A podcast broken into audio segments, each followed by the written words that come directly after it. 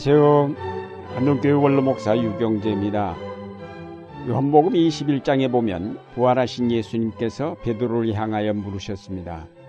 요한의 아들 시모나, 네가 이 사람들보다 나를 더 사랑하느냐? 그러자 베드로가 대답했습니다. 주님, 그렇습니다. 제가 주님을 사랑하는 줄을 주님께서 아십니다.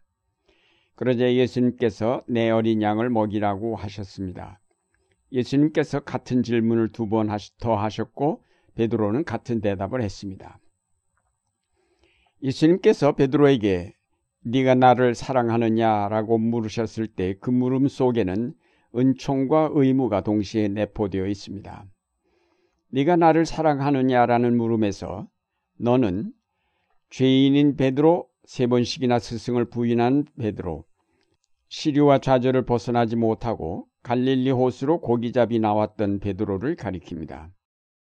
한때는 누구보다도 예수님을 사랑한다고 했던 베드로인데 하잘것없는 계집종 앞에서 예수님을 세 번씩이나 부인함으로 그렇게 철석같이 다졌던 맹세가 한순간에 무너지고 말았습니다. 그 베드로는 바로 우리 자신들의 모습이기도 합니다. 항상 예수를 믿는다고 하면서도 그의 계명대로 행하지 않고 늘 자기 편리한 대로만 사는 크리스천들, 평소에 그렇게 훌륭해 보이던 신앙인들도 자기의 이익을 위하여 한순간에 그 믿음을 헌신짝처럼 던져버리기 일쑤입니다. 그럼에도 우리가 여전히 하나님의 자녀라고 내세우는 까닭은 우리의 모든 죄와 허물을 용서하시면서 네가 나를 사랑하느냐라고 묻고 계신 하나님의 사랑 때문입니다. 네가 나를 사랑하느냐라는 물음에서 나는 하나님의 아들로서 성육신하시어 인간 가운데 낮아지신 예수 그리스도, 인간의 죄를 대속하고자 십자가를 지신 그리스도, 끝까지 고난을 참고 견디심으로 승리하신 그리스도, 그래서 마침내 죽음의 권세를 깨고 부활하신 그리스도를 가리키는 말입니다. 하나님과 인간 사이에 메울 수 없었던 깊은 간격을 메우시고 인간을 거룩하신 하나님 앞으로 인도하신 그리스도, 자기 자신을 온전히 내어주신 아가페의 사랑으로 인간을 사랑하신 그리스도, 그는 지금 실패한 제자들을 찾아오셔서 성령을 부어주시며 마음의 평안과 확신을 주셨습니다. 이와 같이 한편은 너무 낮고 천한 자요, 한편은 너무 높고 거룩한 분입니다. 그 간격은 너무 큽니다. 그런데 주님께서는 그 간격을 단번에 뛰어넘어서 베드로에게 오시어 네가 나를 사랑하느냐라고 물으셨습니다. 다시 말해서 그렇게 물으시는 것은 전에는 네가 사랑할 수 없었지만 이제는 사랑할 수 있는 길이 열렸음을 뜻합니다.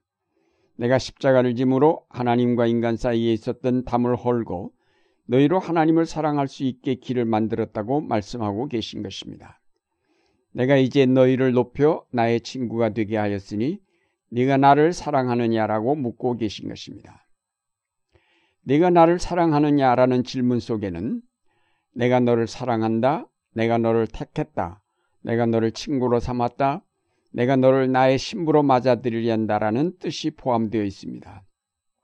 이것이 이 질문 속에 포함된 은총입니다.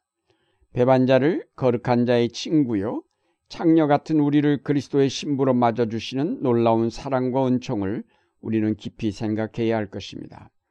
사랑받을 자격이 없는 우리를 오늘도 아가페의 사랑으로 깊이 사랑하고 계신 주님을 생각합시다. 끝없이 인내하시면서 그의 사랑의 품에 돌아와 함께 사랑을 나누기를 기다리시는 주님을 생각합시다. 이것은 우리에게 무한한 은총임을 깨닫고 그 물음 앞에 성실하게 답변하기를 준비해야 할 것입니다. 다음으로 네가 나를 사랑하느냐라는 질문 속에는 너는 나를 사랑해야 한다는 요청이 들어있습니다. 주님이 우리에게 사랑을 요청하시는 까닭은 결국 우리 자신을 위해서입니다. 주님의 사랑을 받아들이면서 주님을 사랑하는 그곳에 참 생명이 있고 주님을 사랑하는 그곳에 참 기쁨이 있기 때문입니다. 진리와 생명이 되신 예수님을 사랑하지 않고서 어떻게 진리와 생명을 얻겠습니까? 죽음의 모든 지배와 그 세력을 이기시고 부활하신 주님을 사랑하지 않고서 어떻게 우리가 부활하기를 기대할 수 있겠습니까? 결국 예수님은 우리 삶의 궁극적인 목적이 하나님을 사랑하는 데 있음을 가르쳐 주셨습니다. 한 걸음 더 나아가 예수님께서 베드로에게 네가 나를 사랑하느냐라고 물으신 것은 그만큼 예수님은 베드로의 사랑을 원하신다는 사실을 뜻합니다. 주님은 우리의 사랑을 원하고 계십니다. 하나님께서 천지를 창조하신 목적이 바로 그가 지으신 세계와 더불어 사랑의 코이노니아를 이루시기 위한 것입니다. 하나님께서 타락한 인간을 버리지 않고 구원하시는 까닭이 바로 그들과의 사랑의 교제를 원하셨기 때문입니다. 창조주이신 하나님과 그의 피조물인 인간과의 사랑의 교제는 격이 맞지 않는 관계이지만 그렇게 하심으로 피조물의 격을 높여주시고 자기 안에서 온전한 생명 공동체를 이루시고자 한 하나님의 거룩한 섭리가 여기에 있습니다.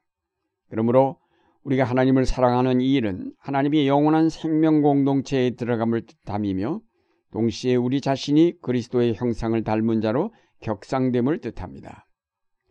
따라서 주님을 사랑하는 일은 우리에게 있어서 대단히 중요한 일입니다. 부활하신 주님께서 다른 질문 다 제쳐놓고 네가 나를 사랑하느냐라고 물으신 것은 그 사랑이 바로 우리를 변화시켜 그리스도의 형상을 닮은 자로 성장하게 하며 마침내 하나님의 나라를 이루는 핵심적인 요소가 되기 때문이었습니다. 끝으로 네가 나를 사랑하느냐라는 질문에서 사용된 사랑이란 단어가 아가파오인데 전적인 사랑, 모두를 주시는 사랑, 완전한 희생을 동반한 하나님의 사랑을 가리키는 단어입니다. 이것은 전적인 사랑을 요청하시는 말씀입니다. 그리스도께서 우리를 위해 완전히 희생하시고 자기를 주신 그 사랑처럼 너도 그렇게 나를 사랑하느냐고 묻고 계신 것입니다. 예수님은 베드로에게 네 마음을 다하고 목숨을 다하고 뜻을 다하여 나를 사랑하느냐라고 묻고 계신 것입니다. 예수 그리스도는 우리의 전적인 사랑을 요구할 권리를 갖고 계신 분입니다.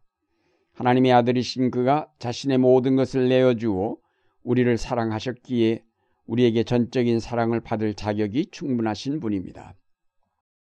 친구를 위하여 목숨을 버리면 이보다 더 큰 사랑이 없다고 하셨는데 그리스도 자신이 바로 자신을 내어주심으로 가장 큰 사랑을 우리에게 주셨습니다. 그러므로 그는 거기에 상응하는 가장 큰 사랑을 받을 자격이 있는 분이십니다. 베드로는 이 질문에 감히 아가파오 동사로 사랑한다고 말하지 못하고 대신 필로라는 단어를 써서 사랑한다고 대답했습니다. 이것은 아가페의 사랑에 미치지 못하는 사랑입니다.